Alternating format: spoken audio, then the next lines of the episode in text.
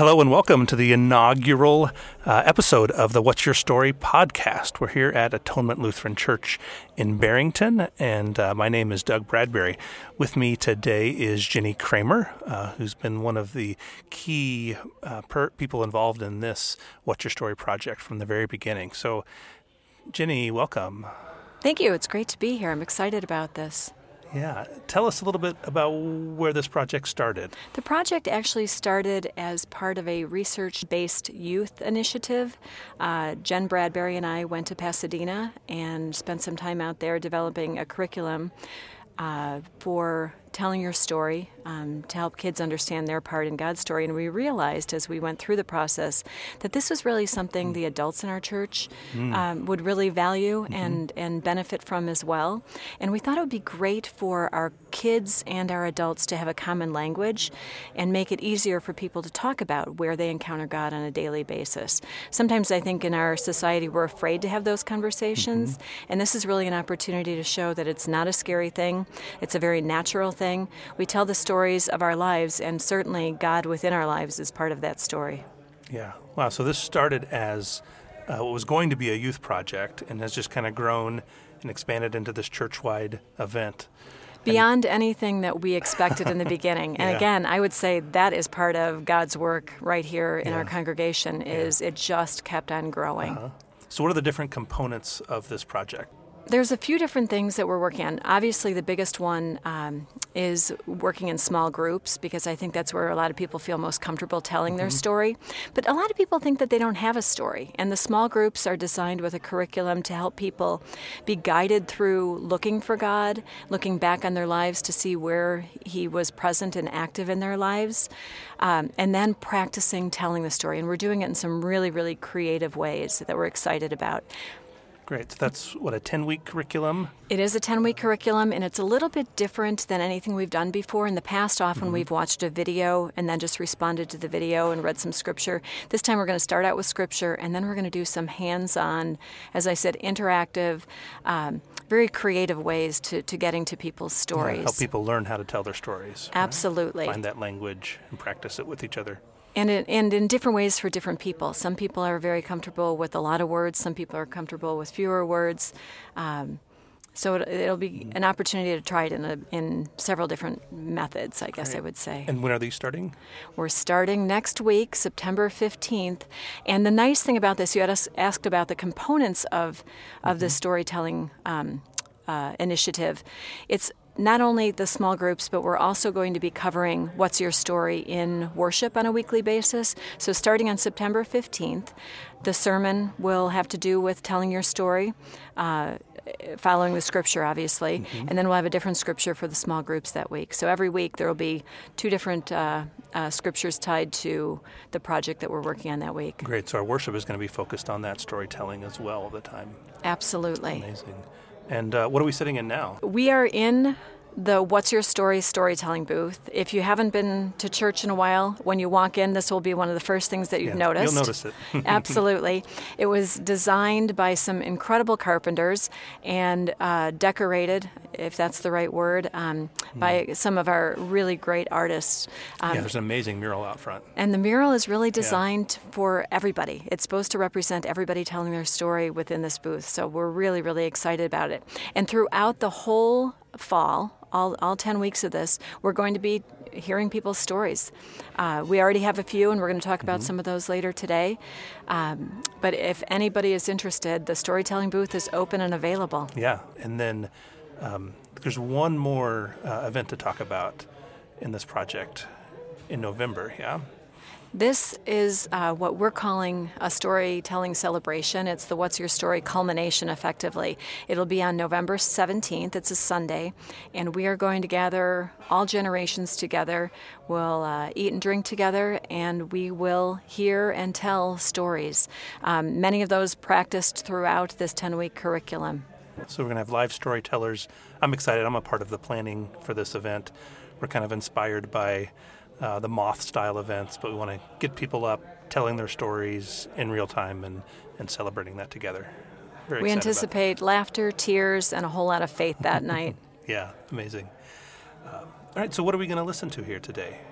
Today we have a couple um, a couple recordings that we want to share. One of them is by Paula Herman, and she is talking about an experience um, that she had where she really felt like God seemed hidden, hmm. and it was an experience that she had when she was in Guatemala working at an orphanage, and uh, when we were talking about this storytelling booth, uh, Sam, my husband, said, This is a story that needs to be told. Yeah. It was so clear to him uh, because he experienced this with Paula and, and Tim mm-hmm.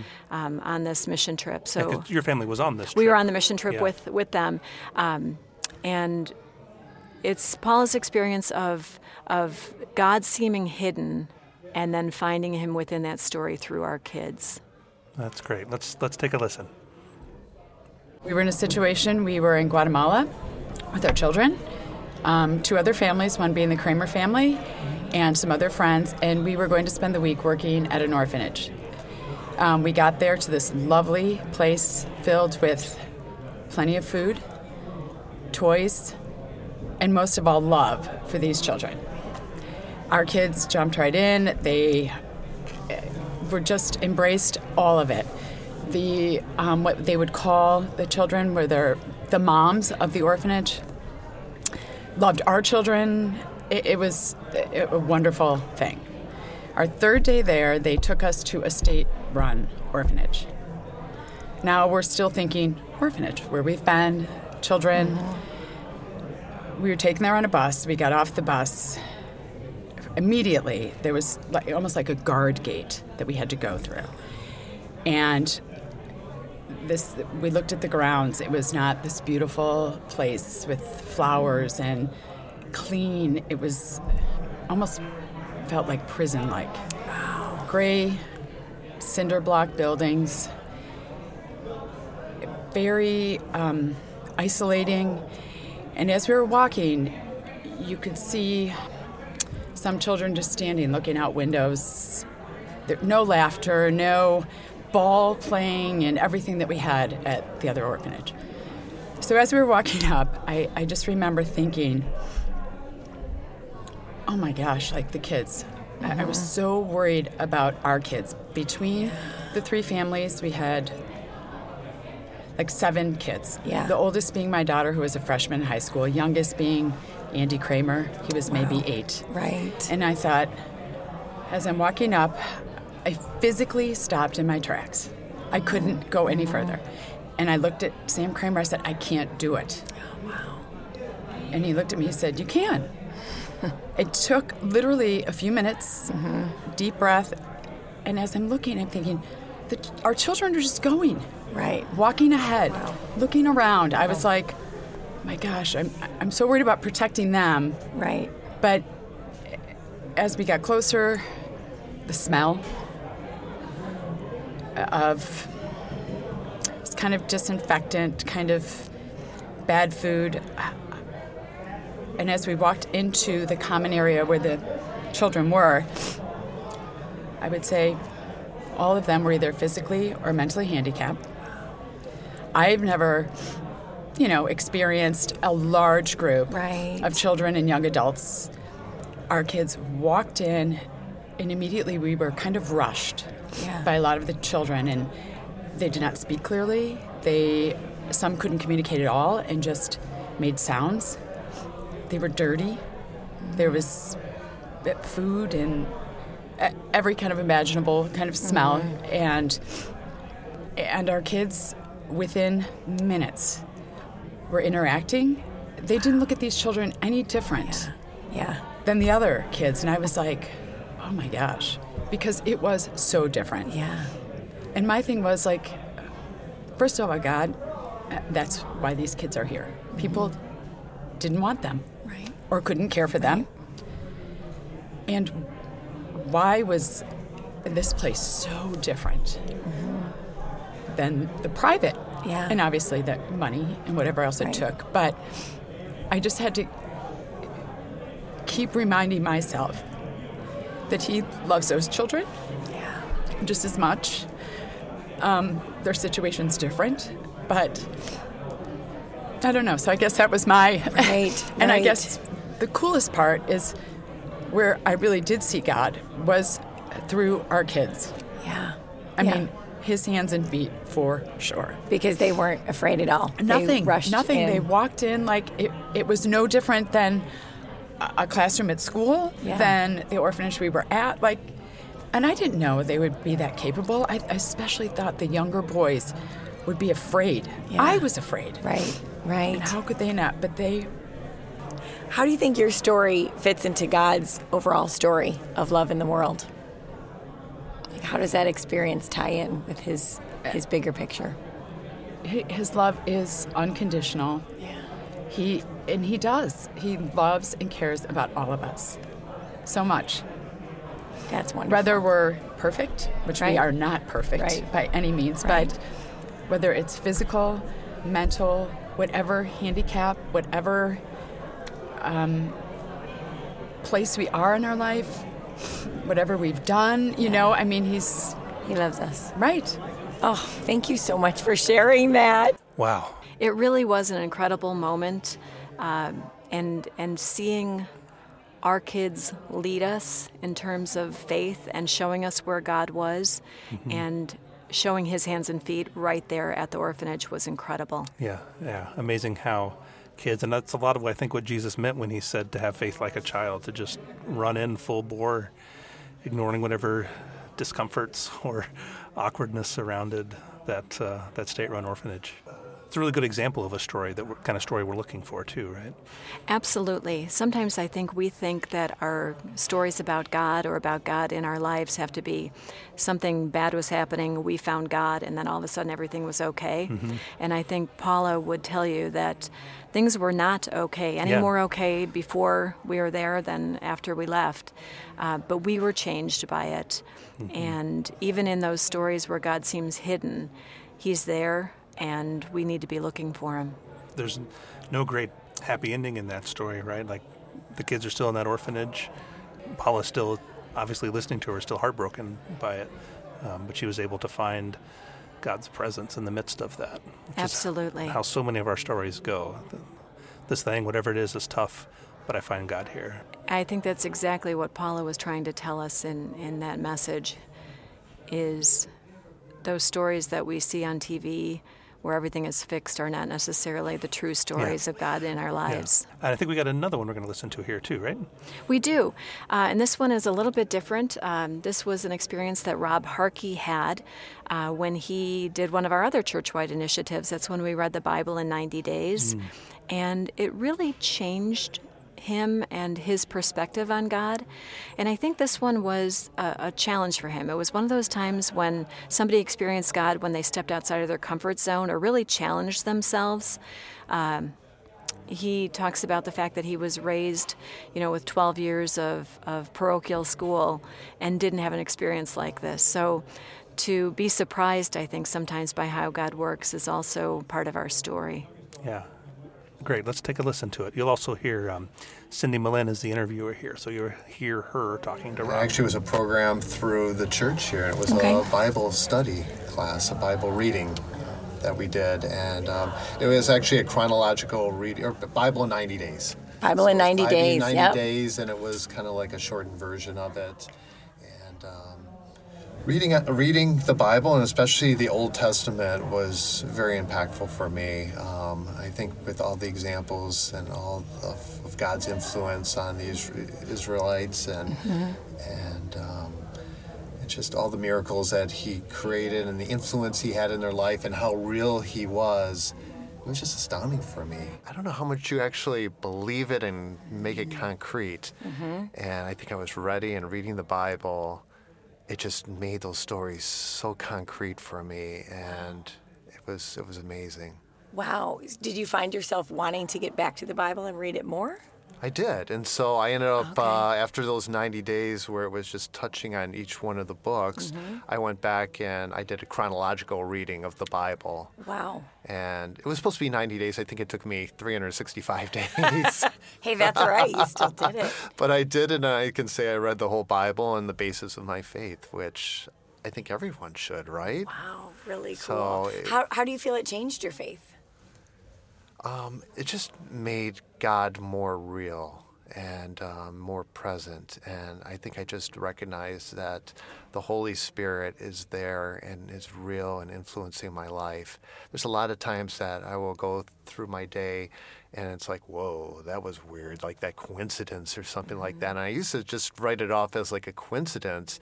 And then now, I look at it as the Holy Spirit and I call it a God moment. So, when you were doing the Bible in 90 days, what did you learn about yourself during that time?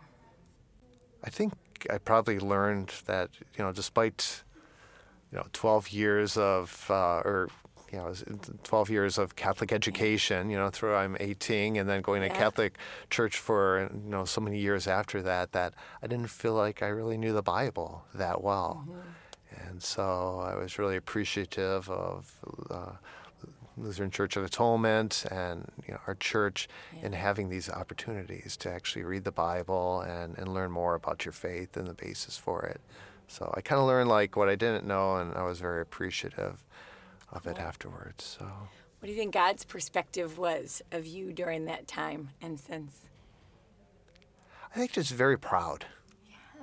yeah. yeah. I think God was very proud of me that He looks on down on us and just waiting for that moment where it all kind of clicks, you know? Mm-hmm. It's kind of like a teacher teaching the kids and you're going over it again and again. And even after class, and then the kids like that aha moment and the light bulb goes on, they say. And so it was kind of like, yeah, I think God kind of felt he was proud. I think earlier, before we were recording, you said it was a life changing experience for you. What can you do to take that life changing experience maybe and share share that with others? Yeah, I think um, as a result of that, and it just being so eye opening and just so impactful, God's presence in, in my life right now and how real He really is and how present He really is, is that I'm I'm proud of that. I'm confident in that, and and uh, where I might have hesitated to speak about my faith or my religion, you know, I, am not. And and I even try to influence others, you know, by maybe saying that was like a God moment. Um, but most impactful per, pe- the people that I can impact the most are my immediate family, yeah. and so even my children. Mm-hmm. So, and I'm, you know, concerned about them. Right? You want them to have this reality a lot sooner than than I had it, right. and and and so encouraging them to go to church. So. Did you talk to your boys about it after you went through that experience? Did you share that eye-opening? Yeah, I did. Process with I them. Did. How do you think they it affected them. You know, fathers are father figures, right? And mm-hmm. I don't know if sometimes they show their sensitivity side. At least, you know, our my dad's generation did not. Right. And so to kind of see that and see that my father has faith, and it's great mm-hmm. that my father does that and goes to men's Bible study on occasion, and and so that that's great. I think. Yeah. You know, I think they look at that and they're accepting of it, right? They're yeah. open to it, and it's not abnormal. It's not weird or anything right, like right. that. So, yeah, I mean, what a great thing to make it. This is part of my life, and then that they realize it can be part of theirs as well, you know, right? I mean, we're supposed to be role models, right? You know, we talk about that uh, the our journey, right? Mm-hmm. Our faith our faith journey, journey mm-hmm. and you go along, and it being so integral in every part of your life. Yeah. And I do feel that I'm maybe less attuned with it right now and probably okay. need to get back to the Bible mm-hmm. and just read again. well, because you found it. how how impactful it was when right. you did it before, right? Right. right. It's just the, I think the sticking point is where do I start? Right. Mm-hmm. Are you doing a small group this fall? No. Ah, so maybe that's something because the small groups this fall are basically taking all these stories from people from our congregation and using a snippet of your story and a snippet of Pat's story and a snippet of Doug's story. And um, I mean, if you're interested in getting hooked up with a small group, whether it's you and Karen or just you, I mean, there's a whole bunch of them, and that might be a great starting point. Okay, sure. Yeah. yeah so absolutely. Mary Williams, actually, if you want to see her today, I mean, she's got signups out there if that's something you want to okay. do. Because I agree, it helps. That's probably one of the reasons 90 Bible Days was such a, you had a group, right? You had yeah. a plan. Yeah. This was great. This is exactly what we wanted. This, okay. thank you. I love it. Oh, good. thank you for being a moderator. No, this so this is, your questions were awesome. Well, good. So thank awesome. you Thanks so for sharing your story. Thank you. All right. Uh, Cindy kind of went in for the uh, the sell at the at the end there to get uh, Rob to join one of those small groups. Well, I think it would be beneficial for everybody in our congregation to be part of a small group, again, so we have that common language and that we feel more comfortable sharing our stories not only with each other, but Rob talked about that too, getting more comfortable with sharing them outside of the, these walls. Yeah, that um, sounds like a really impactful, kind of life changing experience for him of going cover to cover on the Bible. And again, sometimes when you challenge yourself and push yourself, you have, what did he call it? Uh, an aha moment. Yeah. yeah. And uh-huh. I think that God does love those aha moments. That's kind of what we're trying to connect with here, connecting our story to God's big story, finding our place in it. We look forward to hearing your story and the rest of the congregation's stories over the coming weeks. Well, for today, that's our story. Now, what's your story? This is my story. This is my song. Praising my Savior this is my story, this is my song, praising my Savior all the day long.